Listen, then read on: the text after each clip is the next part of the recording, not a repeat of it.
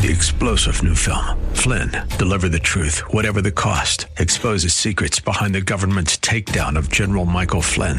Flynn knew what the intel world had been up to. He ordered the first audit of the use of contractors. This set off alarm bells. He told the truth. He was the most dangerous person for Donald Trump to hire. They had to get rid of Flynn. Flynn, deliver the truth, whatever the cost. Available now. Watch it today. Go to salemnow.com. Salemnow.com.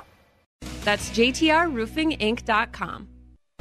Business 1440. KYCR Golden Valley, a service of Salem Media Group. Stream on the go with the free Business 1440 app. With SRN News, I'm Bob Agnew in Washington. $3 trillion, that's how much money the House wants to spend on the next coronavirus package. On this vote, the yeas are 208 and the nays are 199. The bill passing last night, more than 1,800 pages worth and $3 trillion, much of it, though, devoted to things not even related to COVID 19. And that has Republicans saying there's no way it's going to pass in the GOP controlled Senate. Retail sales plunge again in April. The Commerce Department says after a record drop of more than 8% in March, retail sales set another dismal record, following more than 16% in April. And that is correspondent Tim McGuire. Investors not too unhappy on Friday on Wall Street. They drove the Dow up by 60 points after a seesaw session, closing the week at 23,685. The NASDAQ up by 70. This is SRN News. In the Army National Guard, family means everything. Our parents, they were really supportive that all five of us would join. I got my education because of the Guard. I got to travel a little bit and experience a whole different culture. It helped me get my job, helped me pay for my house. Serving part time in the Army National Guard instills pride that you and your family will share. Visit NationalGuard.com to learn more about part time service. Sponsored by the Minnesota Army National Guard, aired by the Minnesota Broadcasters Association and this station. Investment advisory services offered through Sound Income Strategies LLC, an SEC registered investment advisory firm. Have you been putting off opening your retirement account statements because you're afraid of what you might see? If you were caught in the recent correction, you know that watching your savings evaporate in the market is devastating.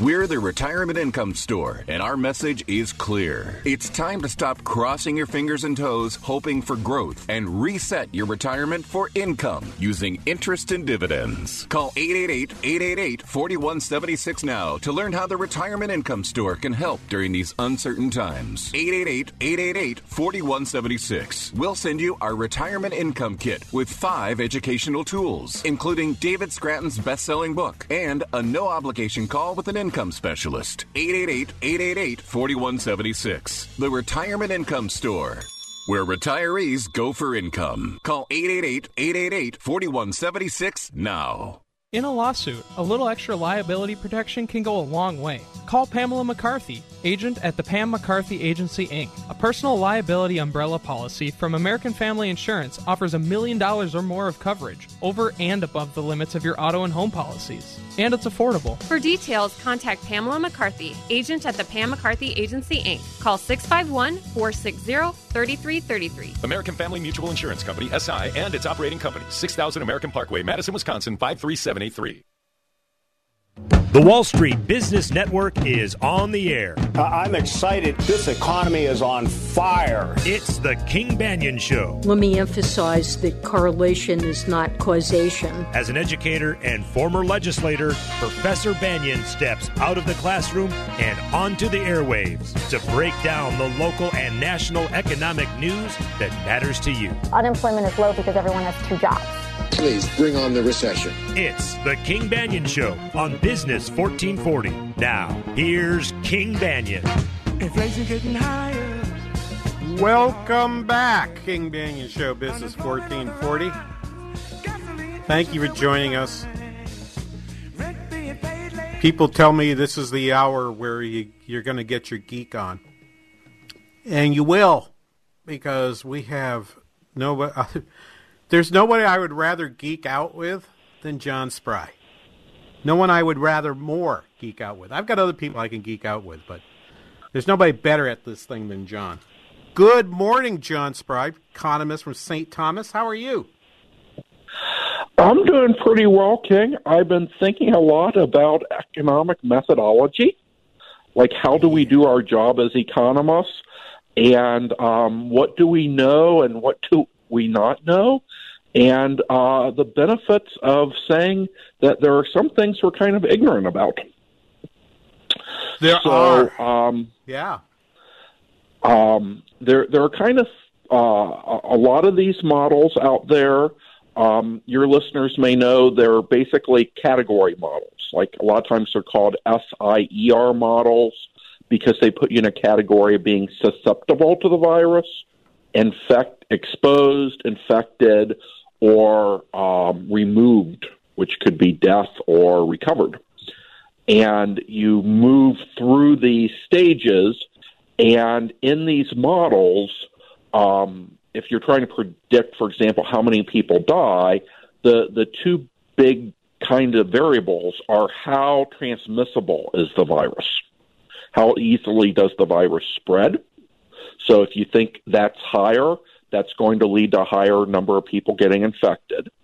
And then the second thing that's very important in these models to predict uh, the death rate is what they call the infection fatality rate.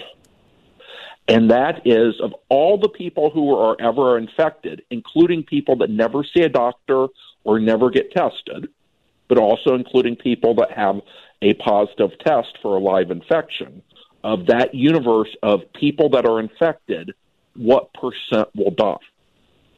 And here I can confidently say, as a Minnesotan, we don't have a very good idea about the Minnesota infection fatality rate right now because that's a fraction and we don't know the denominator, the bottom of the fraction.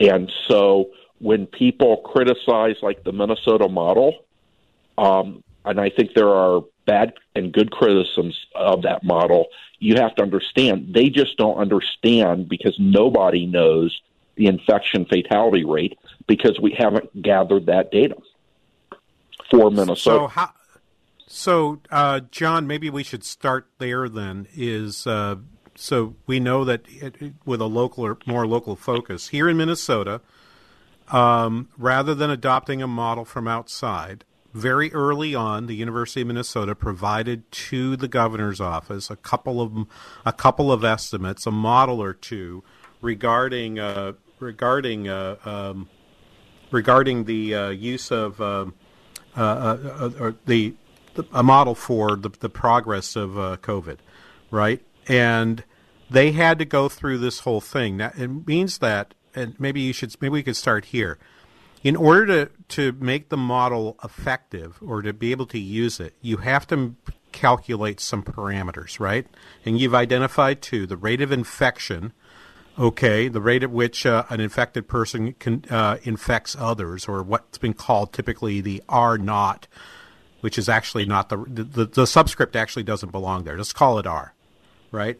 And then the infection fatality rate, okay, which you've identified uh, as well. How did the Minnesota model get at those numbers? Um, they put in the different steps and when you take a look at it for people geeking out, I would have people look at uh, table S3 in the technical documentation. And okay, so uh, hang this... on, hang on now. Let's make sure. Let's make sure that people are actually able to take a look at that. Okay, so let me go find. I know in your show prep materials we had this listed. I'm trying to find where that that particular one is. Um, but I think it's pretty easy. It's mn.gov slash covid nineteen slash data slash modeling, and you'll be able to uh, find that there. COVID uh, nineteen slash data slash modeling. Got it. All right, I'm going to tweet this to everybody so they can pay. They can they can play along at home. And so when you look there at that table S uh, three, this is a table of decimation in the literal sense. Uh, decimation, of course, is uh, a word that comes from an ancient punishment for a group of soldiers where 10% of them were executed. And if you look at this data, they have their estimate of the proportion of people that are symptomatic that require hospitalization, and then the proportion of those people that die without ever being on a ventilator, and the por- proportion that die being on a ventilator. And if you look at the 80 plus age group, these numbers are horrific. So, one of the reasons the death numbers in the Minnesota mo- model are high is because, and I'm going to call this a guesstimate, they say they got this from the experience of New York, um, but we don't know these numbers for, Minnes- for Minnesota. But um, uh, if you're over 80, you multiply these numbers together, and it's worse than decimation. If you if you have a uh, an infection and you have symptoms of being infected with COVID nineteen, it is very bad in the Minnesota model. That's one of the things that gives them a higher death rate. Okay. Um, and I'm going to suggest that, um, and I've been saying this uh, for at least uh, a month. Um, this is where to make the model better, you actually have to have data, so you're not using guesstimates. Um, but but we do have a midwestern state that knows their infection fatality rate. There's only one midwestern state so far that knows this, and I want to share it with your listeners. Please and do. that is because they listened to people that were giving them advice. I want to give the governor of Indiana credit. They went out and got a random sample, like your uh, political scientists w- would do, of uh, they did tax records on all the people in uh, in Indiana, and then they contacted them and said, "We will give you both the swab test for a live infection." and the blood serum antibody test to see if you have antibodies, and we'll let you know your results. Um, and they set up community collection areas and did a random sample uh, with the state university, the University of uh, Indiana, and they found an infection fatality rate for the entire state of of, of Indiana of 0.58 percent. And so that to give that some uh, some sense, that is about 5.8 times worse than the seasonal flu. Okay. They that is, I think, big news. It should be in our newspapers. I I think it's very hard for the reporters to know what are the important things and what are not important. But this is not Minnesota, but it's a Midwestern state. Uh, I believe they're in our consortium um, when they set up the Midwest COVID 19 consortium. And they actually did this. They, they did this um, the last week of April through May 1st.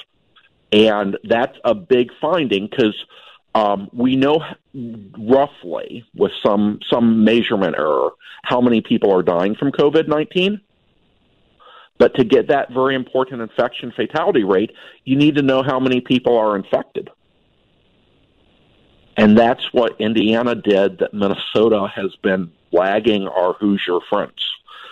And I think that's huge news. And um, we also have some uh, data from Spain coming in that we may talk about on the other side of the break, if we're getting close to a break.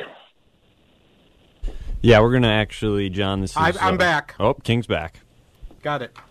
Sorry, we lost. We dropped the signal for a second, but I'm back now. So I just missed like the last 30 seconds of what you were saying, but we were just talking about Indiana and the 5.8 percent rate. I'm taking notes, John, and I might, Point, it might be my five, fault. point five. 5.8 would be horrific. 0.58, which is still bad. Um, Okay. So, so that that means in Indiana, um, I mean, it's less than one percent, um, but it, it, it's rough, roughly speaking, maybe one in every 180 people that are infected with COVID 19 for the whole Indiana population, uh, unfortunately, die from it. and I was thinking uh, that this this is an important number, um, and and they should be taking that into account in the modeling. Um, but the modeling, people are trying to do their best good faith effort, in my opinion, and it's really hard if you don't know the most important inputs into your modeling. Then well, that's been the problem all along, hasn't it? Hasn't that always been the That- problem? We don't know. We don't know. The, I mean, when you the word novel coronavirus, which we the word which was the start when we started talking about this thing back in January, when it was still the Wuhan the Wuhan virus, right? We call it novel coronavirus. Novel means new, right? In this sense, not doesn't mean fiction. It means something new. So of course you don't know the numbers, right? Yeah, and so that makes it very, very hard to come up with forecasts, and and that's why there there's an old joke: how can you tell economists have a sense of humor? And of course, it's because we use decimal points in our forecasting. And so, if I had to criticize the Minnesota model, they're showing their death projections out to the to five significant digits, the exact number of deaths they're predicting. And I think, given the uncertainty about their inputs, um, they should be using like one significant di- digit, not five. One Maybe two, two. maybe, maybe two, but certainly Maybe not more than that. maybe two. Um, but that would help because I think in verbal things they try to say, "Oh, don't put too weight too much weight on these specific numbers." Um, one of the things I found looking at what Minnesota has done is they've done a terrible job of like presenting their seminar. When you when you don't have a lot of precision in your results, you don't show a lot of significant digits.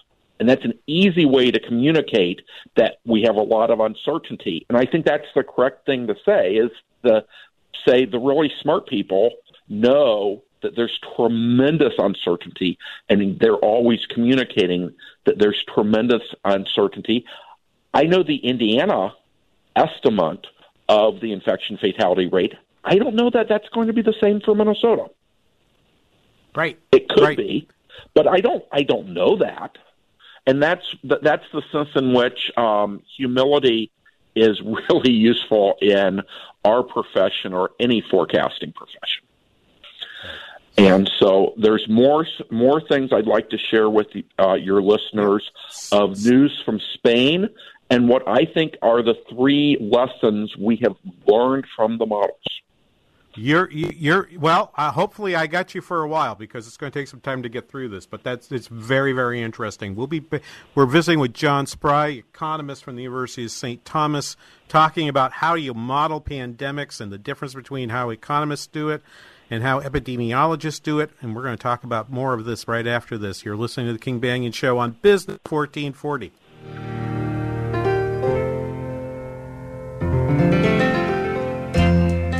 It's a beautiful morning. Whoa. Look at all these options. You could fill an entire warehouse with all the different ways you can stream Business 1440. Top shelf choices include TwinCitiesBusinessRadio.com, our free app, and radio.com.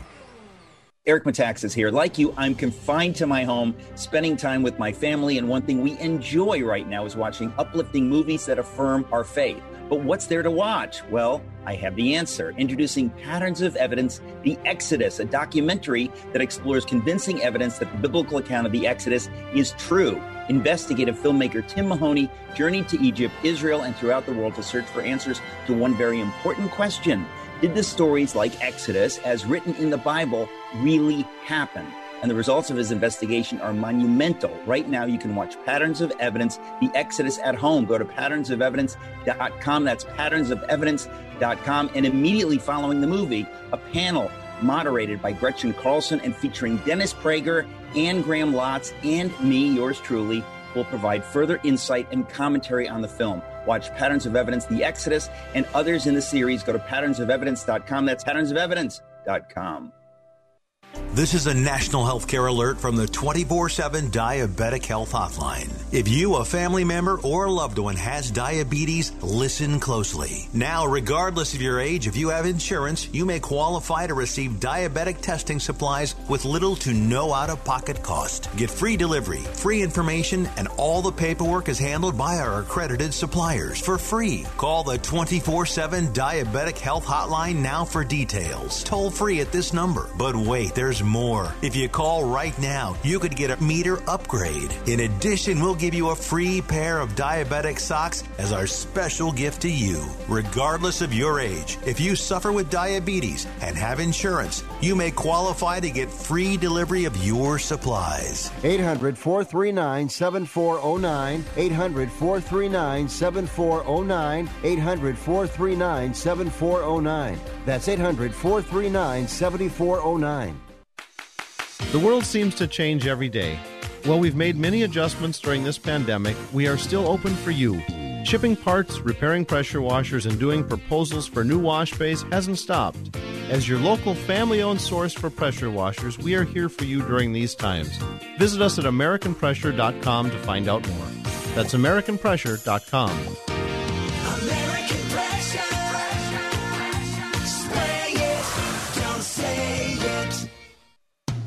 Business 1440 and iHeartRadio, they go together like pennies and pinching. Listen anytime, anywhere at iHeart.com or with the free iHeartRadio mobile app.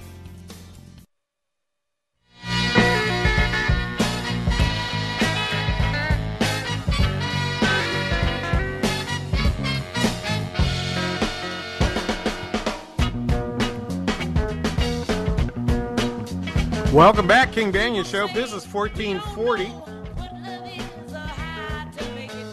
That's nice.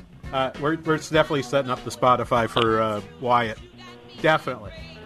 Uh, we're visiting with John Spry. I have to tell you, I had not seen the IU model, the IU results till last night, and they kind of confirm a set of things I was hearing. If you, if no one's been listening lately to uh, the Hoover Institution and the interviews uh, uh, that uh, Peter Robinson there does, he's had three interviews with Jay Bhattacharya, who's both a doctor and a PhD economist, a, med- a medical doctor and PhD economist, and he's tested various populations too. The idea that you brought forward, John, in the last segment was simply we need to get a random sample of people to try to test to see what the actual infection fatality rate here is, and they have found that that, that that it's basically about six times as bad as the flu, right? So it's more. We were hearing sometimes it was two or three times, and we'd hear here was 10, 20, 100 times worse. And the answer is the answer from this one study is about six. The other thing, John, that's in this this piece that you you posted was about forty to forty five percent. Was it forty five percent that had were asymptomatic? That Um, that is correct. right? So, so there are a lot of people who have it, who who have it, and might be able to spread it. We're not sure about that, but don't know they have it. And that gets me to a particular point. I'm going to get to your I'm going to get to your points too, but it's it's a good point for me to put this in. Uh, Wyatt, I've got a I've got that one last cut I want to play now. This was Mohamed El-Erian in talking about how the econ uh, thinking about think about this as an economist thinks about this, and I think this is a fundamental point to be made about the impact of COVID on how the economy works. That there's in, in fact an information failure that's going on here. So it's not just the parameters, but it's just generally how we behave suffers from an information failure. Wyatt, play that clip for John, please. The best way to think about this, John, is it's an information failure. Uh, and the information failure is when I meet you, I don't know whether you can infect me or not. And until we deal with this information failure, and there's several ways of dealing with it, people are going to hesitate. And as long as people hesitate, this economy does not come back in a way that it can come back. So, so John, I, I think that he was talking to a different John, Jonathan Ferro at uh, Bloomberg, but uh, but John Spry, uh, that really is sort of a fundamental question in terms of how we think about the, the economics here, right? An economist models this in a way that that is responsive to that information failure. Once I know that there's something out there that's six times as deadly for me as the flu, right? From this model, I'm going to change how I behave, right?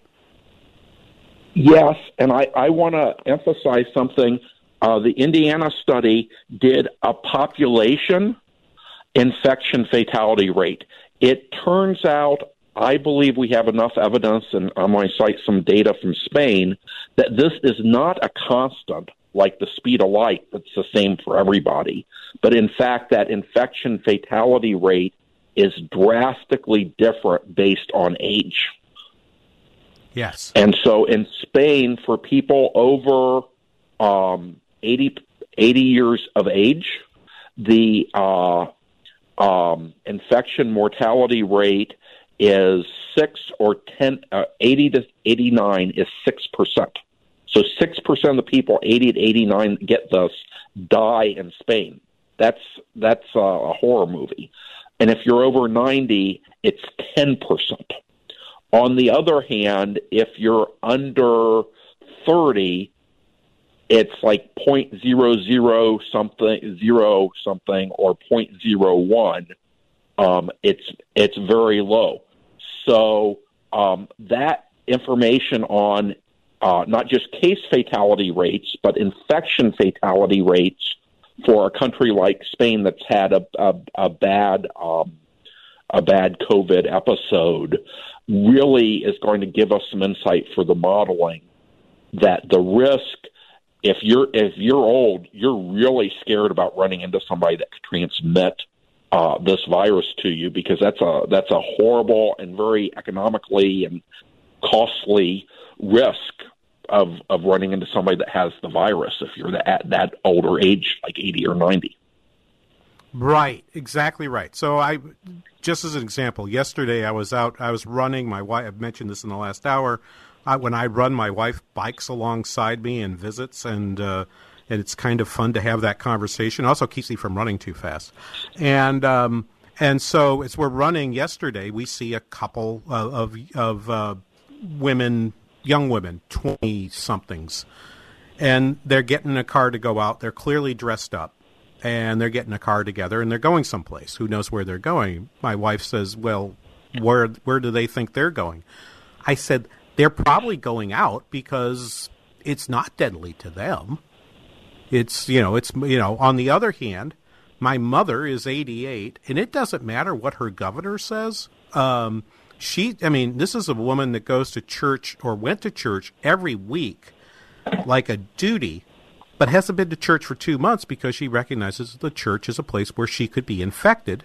And at 88, that's a significant risk for her, right? We can all make that calculation for ourselves. So, so uh, yes, go ahead. And, and uh, again, since Minnesota, we don't know the uh, infection fatality rate. Uh, Minnesota data being reported, all, um, and, and this is something where, quite frankly, our government's not doing a good enough job. Minnesota will report the number of cases and the number of deaths by age group, but they're not calculating what is the case fatality rate. So, for that subsample of people that actually get classified as having a COVID 19 case in Minnesota, if you're over 70%, the case fatality rate so far in Minnesota has been 26%. And when you hear that, your mom is a genius for saying, look, human contact is nice, but at my age, with my uh, health condition, knowing this, is it worth if I get infected a one in four chance if I have a if I get a positive test I have COVID of dying? That's a, that and, and so that that's where this this disease as we're getting data it's really horrific for the elderly and people with uh, comorbidities. Um, but it has, for Minnesota, there have been no fatalities under 30. So that's zero so far. But again, that we don't have a lot of uh, cases because our testing has been limited. So we so tell, the, the Yeah, we so we tell people to stay in, right? And so my wife's reaction to those people to, to those two two younger women who were going out uh, looked like they were going someplace where they wanted to dress up, which kind of meant to me they probably were going to see other people at whatever it was they were going to. We don't know if it's inside or outside. And she says she her response was, "Well, yeah, but the issue is they can infect other people." And I said, "Yeah, but we don't know if they live alone." Or if they're living if they're if they were living with my mother, I'd be I'd be pretty upset.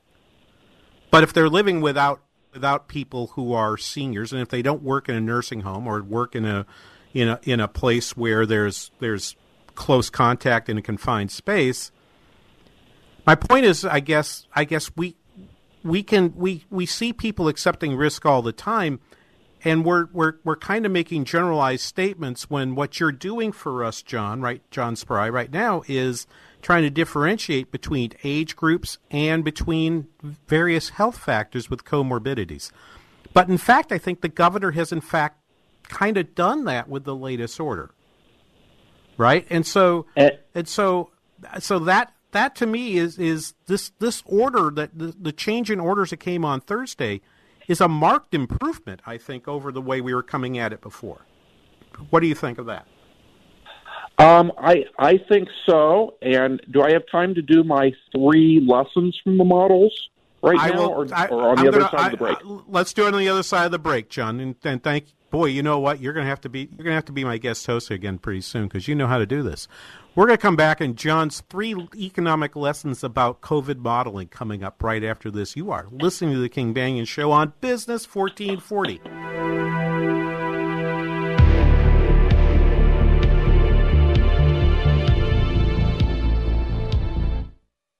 Are you tired of all the garbage that Hollywood puts out? Why not redeem the time you're spending at home with your family and watch something that affirms our American values? For a limited time, you can purchase No Safe Spaces, starring Dennis Prager and Adam Carolla. Go to nosafespaces.com to stream the number one political documentary of 2019. Free speech is under attack now more than ever. Politicians on the left are threatening to permanently shut down churches and synagogues, and we can't even open a debate about when we return to work. There is no more important time to watch No Safe Spaces, the movie that the hard left does not want you to see. Go to nosafespaces.com. Use the code SAVE25 to get 25% off your purchase. That's SAVE25. This offer is only available for a limited time. Send the message to Hollywood that you support movies that support your values. Go to nosafespaces.com today.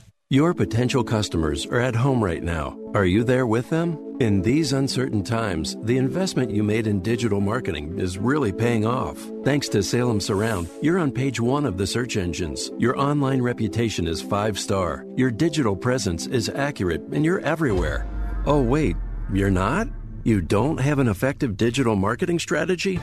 It's not too late. Contact Salem Surround for help. We deliver prescriptive marketing solutions to communicate with your current and future customers that not only meet your needs, but exceed your expectations. Salem Surround can help you with digital marketing during these difficult times and beyond. Total market saturation with increased return on investment. Contact Salem Surround for a free evaluation of your digital presence and to learn how we can help place your advertising message in front of today's consumers. Learn more at surroundmsp.com surroundmsp.com, connecting you with new customers.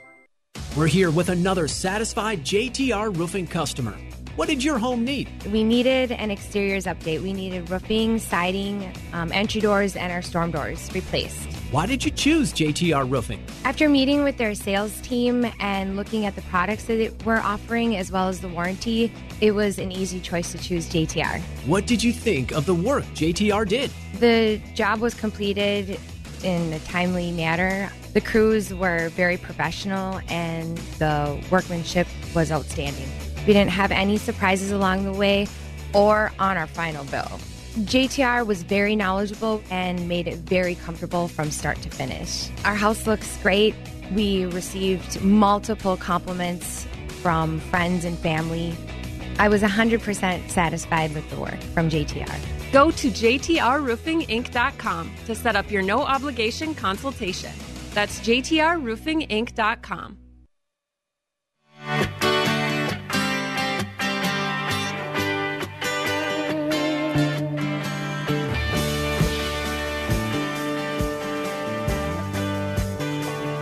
Welcome back, King Banaian Show, Business 1440. Visiting with John Spry, University of St. Thomas economist, good friend and uh, occasional golf partner. Uh, not often enough in my book, and we'll we'll, we'll remedy that uh, pretty soon here, John. Um, but uh, we're, we're talking just before the break. You have three lessons that uh, economics has to say about COVID modeling, and I'm interested in hearing those now. And and these are, I think, things where um, uh, sometimes economists uh, have a model, and what we can say is this policy is better than that policy. But I'm not sure I want to have a lot of confidence in saying how big the, the difference is.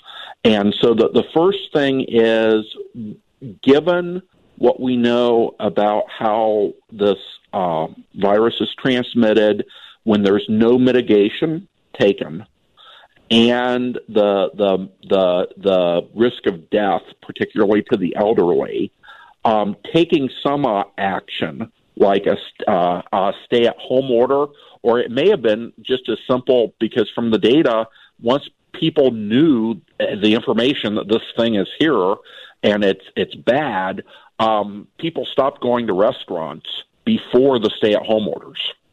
Yes. So um, taking taking some action to th- this is uh, um, in the past tense in the past to have flattened the curve to avoid it being like uh, Bergamo, Italy, where you run out of medical capacity and hospital beds because all the infections come at once. That seems to have both health and economic benefits to the economy. While it shuts down your economy now, it's better because you lose fewer people. Um, so that's lesson one. That's in the Minnesota model. That's in other models. Um, the next one is. Well, from, hang on a second. I uh, want to pause. On, I want to pause on that just a second, John. Just to be very clear, we're what we're saying is there's a period of time we're flattening the curve for the purpose of not overwhelming the health system. Actually, has economic benefits that are greater than the economic cost of the shutdown. That's what you're asserting. Yes, and, and that I that I believe was true. Uh, definitely for the first like two weeks of the shutdown. If you didn't have anything available, that that was like brute force. That was like the, the only policy tool we had to slow down the reproduction of the virus.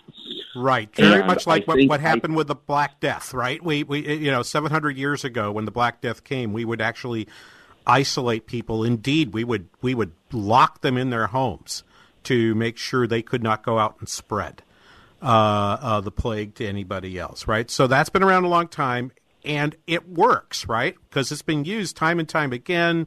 I mean, and it, it causes it causes concerns. You, you, I mean, I don't know if you've read ever about the cholera riots of the 19th century, but uh, it was a similar quarantine model that that caused uh, great uh, uh, suffering and suffering of economies too, right?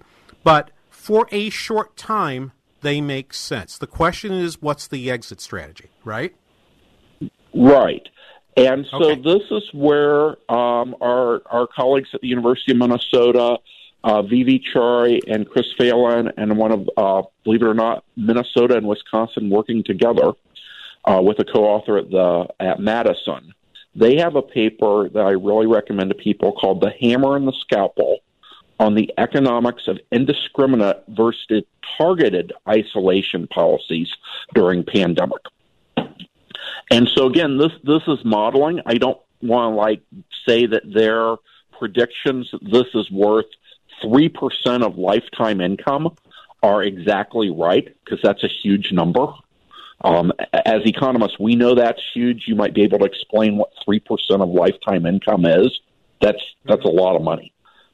Um, Yes, it is. and and so they look at the, what I'm calling the shutdown. That was a uh, indiscriminate policy. That was we don't have testing capacity. We don't know who has this, so everybody try to stay at home and not interact, and we'll try to get the reproduction rate down. Here, they start looking at what if you're able to test, and like I think the Latin root for quarantine, isn't that basically 40 days or 14 days? I don't know my Latin. one, well one four quattro. Uh, quat, uh, uh, uh, qu- it's not quattro. Quattro is four. It's uh, but uh, quartinto. The 14. I forgot. Fourteen though. It's fourteen, and it's interesting because originally they were going to do they were going to do. Uh, uh, they they originally started with a different different set of numbers, but uh, they ended on fourteen. So um, here they find that if you're able to do testing, and this is now very targeted, so their analogy calls this the, the scalpel, targeted, you have a positive test, you are now quarantined. Maybe food gets delivered to you. We pay for all the free streaming services you want, but we also, for example, like they do in Hawaii, they call you twice a day and uh, make sure you're doing okay, but also like, oh, can you uh, FaceTime with us and show us the inside of your room to prove that you're not running around anywhere else? And so that's the second thing I think we've learned, which is um, when you're able to do it, targeted isolation is better than uh, indiscriminate isolation. And I'm pretty confident in, in making that statement based on that model and the logic the way, behind it. By the way, the three percent of lifetime income. I mean, the way to think about that is a really rough estimate. If you think about how much money you earn, if you think about the, the value of a statistical life, right? We've we've talked about this on the show before. That that number is just just as a first a first rough cut is about in, just thinking of it orders of magnitude, ten million dollars. It's not one million. It's not a hundred million. And economists will argue it's 9, 10, 11, or 12, but somewhere in there, okay? And and for and and, and there are other pieces of that. But if you thought about 3% of that, that says you'd be willing to spend about 300 that says you'd be spent, willing to spend somewhere in the neighborhood of $300,000 to save a life. That's a lot, right? That's a lot. So if I think if I think the no, total number of people dying in Minnesota will end up being a thousand people, and I thought I had a strategy that could save all those all of those people, that says I'd be willing to spend three billion dollars, right, to save those lives. Three billion dollars. Of uh, GDP, right? So, so about three quarters of one percent of GDP. That's not a recession, but that's pretty close. Yeah, and, and, and so that may help your listeners understand my first lesson, which is if you're able to stop the spread of this, that has some big benefits. Yes.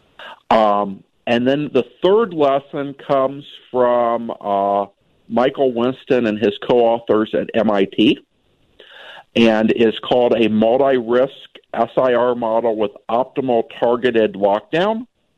And here they make a difference, and this to me makes actual common sense once you understand the data on the death rates varying so much by age for this particular pandemic.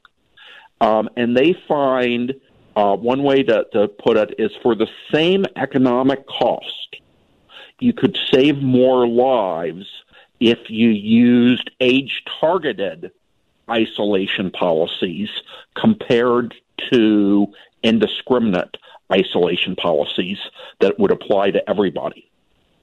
Okay. Yeah. And I believe I believe that that result. I, and I think that that makes sense once you see the huge difference in the mortality rate for the 80 plus people and the people under 30. Okay. Good. Okay. So those are the three lessons. Let's summarize them uh, uh, one once more. Okay. Um, it, for a couple weeks, stay-at-home orders have both health and economic benefits. Right. That's one. Two. Yeah, I mean they also have costs, but the the benefits exceed the cost. But the net benefit, but the net benefits are are, are, are greater than the cost, right? Okay, and I, Yeah. okay, that that's one. Two, targeted lockdowns make targeted policies make more sense, right? They they you actually reduce the cost of, of closing, but you get most of the benefits of closing, right? and and and, and I want to make sure I I'm not sure if I got the third one right.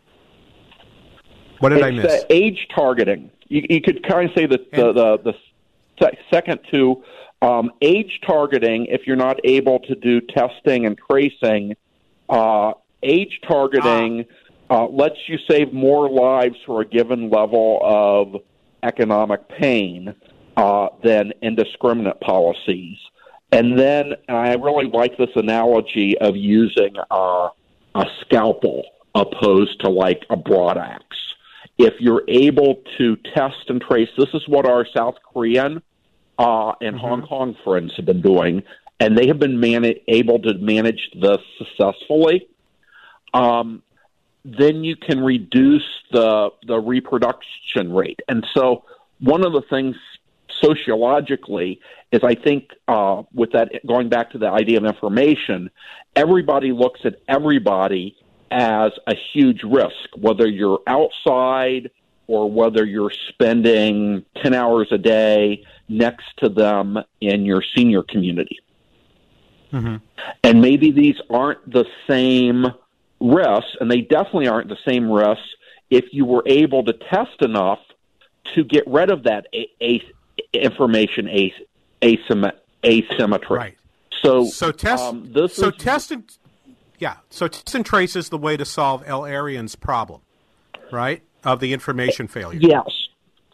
Yes, Right. and, But- and this is Go ahead, but but okay. Uh, let me let me. I'll tell you what. Let's take our break and come back. I want to finish. I want to finish that thought. But test and trace is the way to solve the information failure. The problem is, what does test and trace cost, and is it perhaps necessary for us to fall back on on what's clearly a second best solution, which is the which is the age piece, which I think is what you're which which is which is your third point. We're gonna. I've got. I want to run with that idea right after this. You're listening to the King Banaian Show on Business 1440.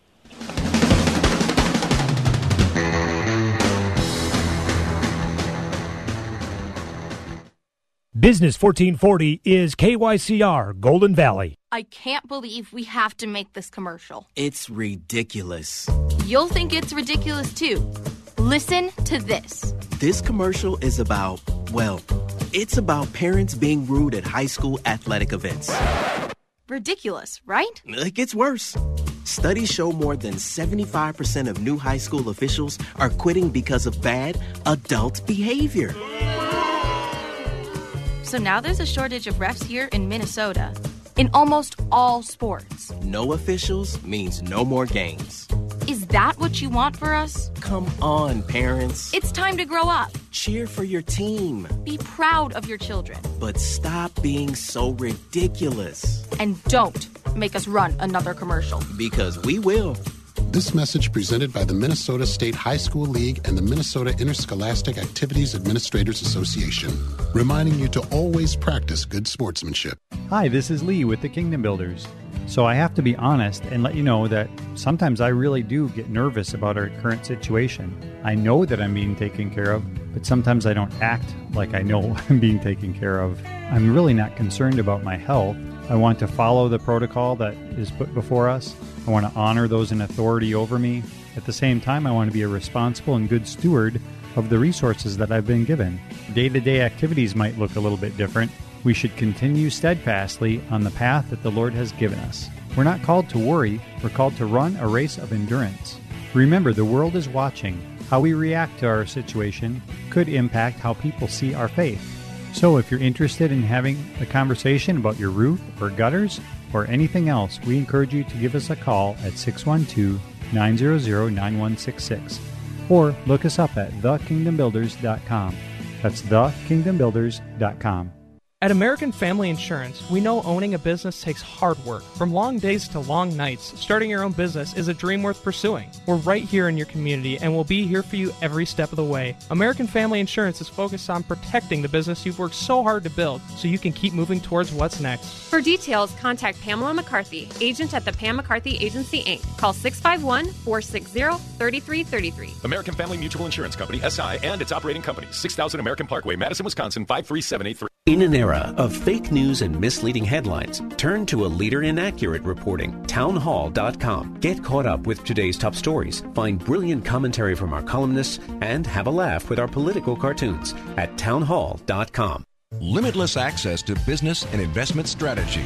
Listen to Business 1440 with our free app, your smart speaker, or with iHeart, TuneIn, and radio.com. We live in the Twin Cities and invest worldwide.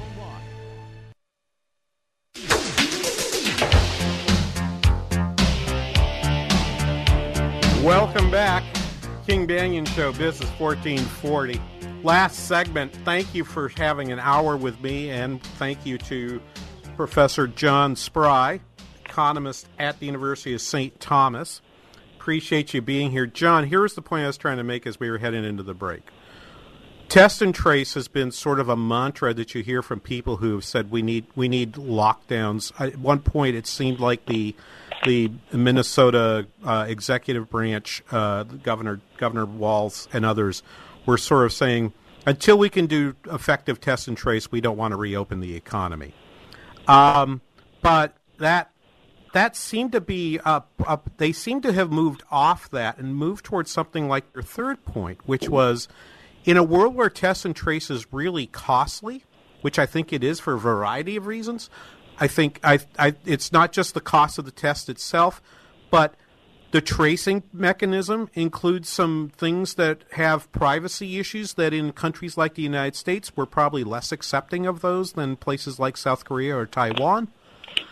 I kind of think I kind of think we might have said, well, in a world like ours, we might prefer to do something that is age targeted as the fallback where that might in fact be economically rational rather than test and trace. What do you think of that?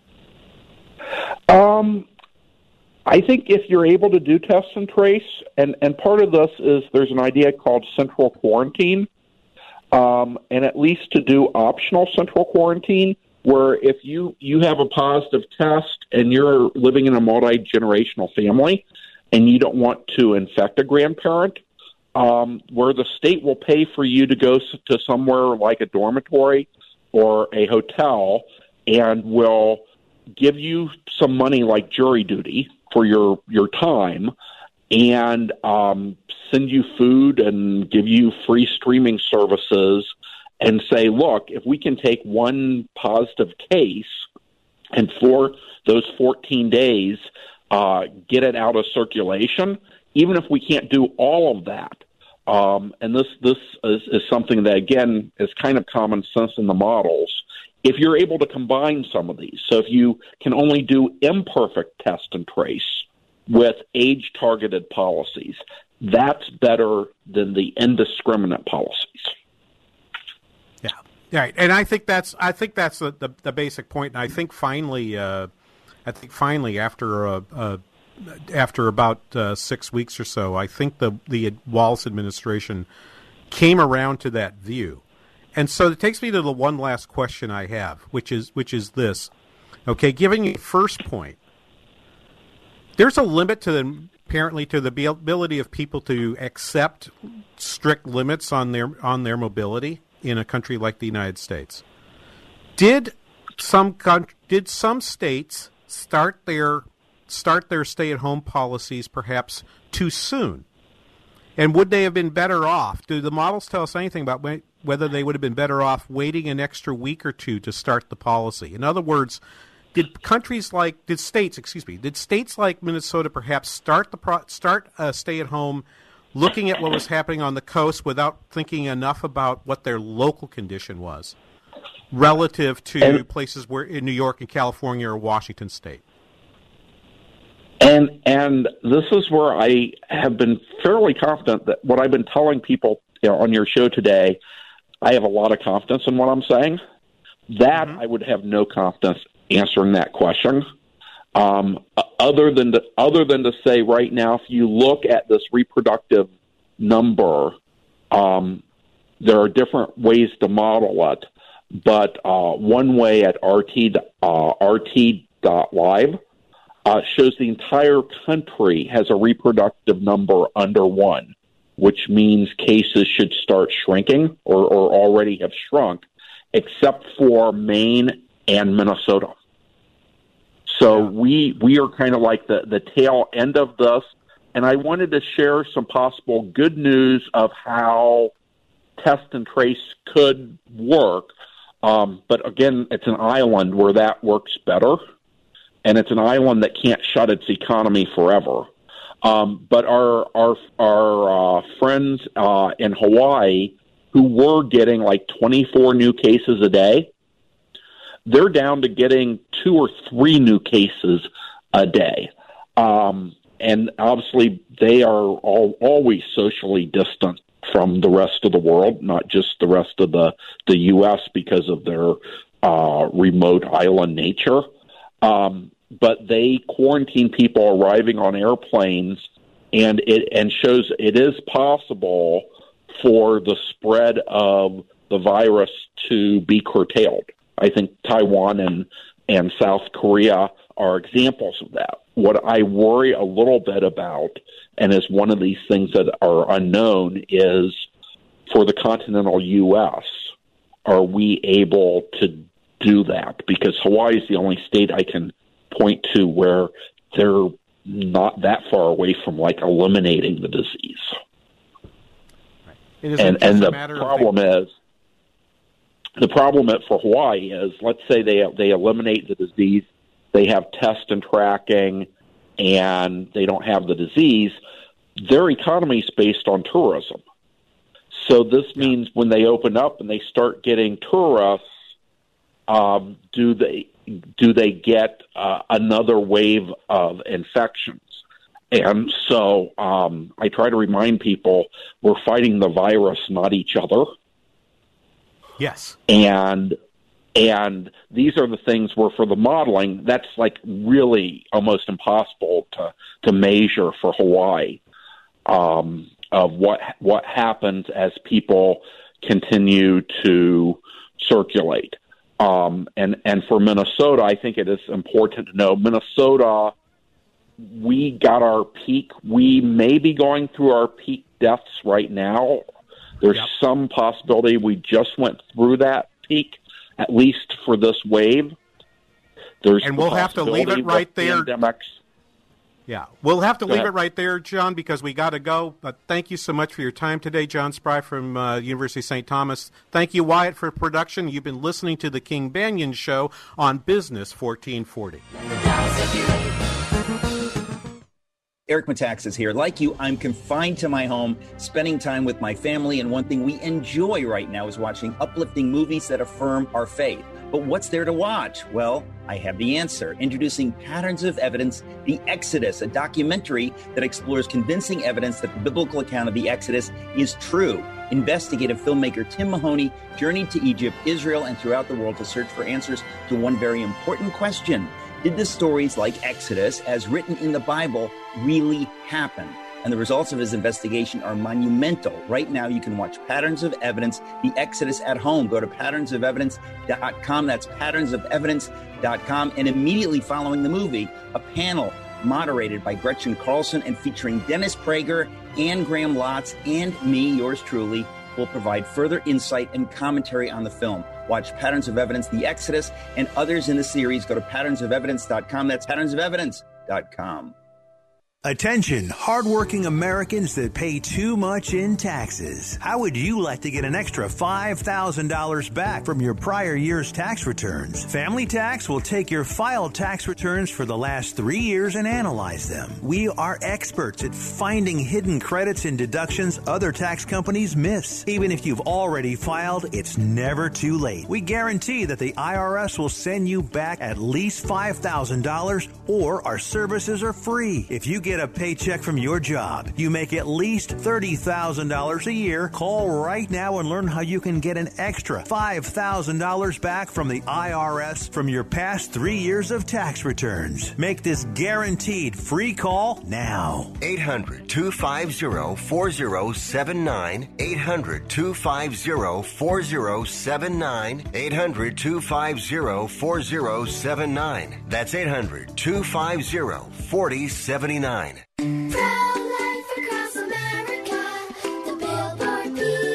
Wow, Pro Life Across America is celebrating its 30th year of saving babies. That's right. Hello, my name is Marianne Kuharski. I'm the director of Pro Life Across America. We began three decades ago, and thanks to our supporters, we now have billboards, radio ads, and internet ads across the country. So, what have we learned in these 30 years? No woman wants an abortion. Most feel panic, pressure, and alone. Our hotline receives an average of 200 to 250 calls a month. We connect callers with free, confidential, and life affirming assistance. Please help continue this legacy of support or post abortion assistance assistance. Visit us at prolifeacrossamerica.org or to donate today, simply press pound 250 on your cell phone and say the key words pro life, pro life across America, non political, and totally educational. Pro life across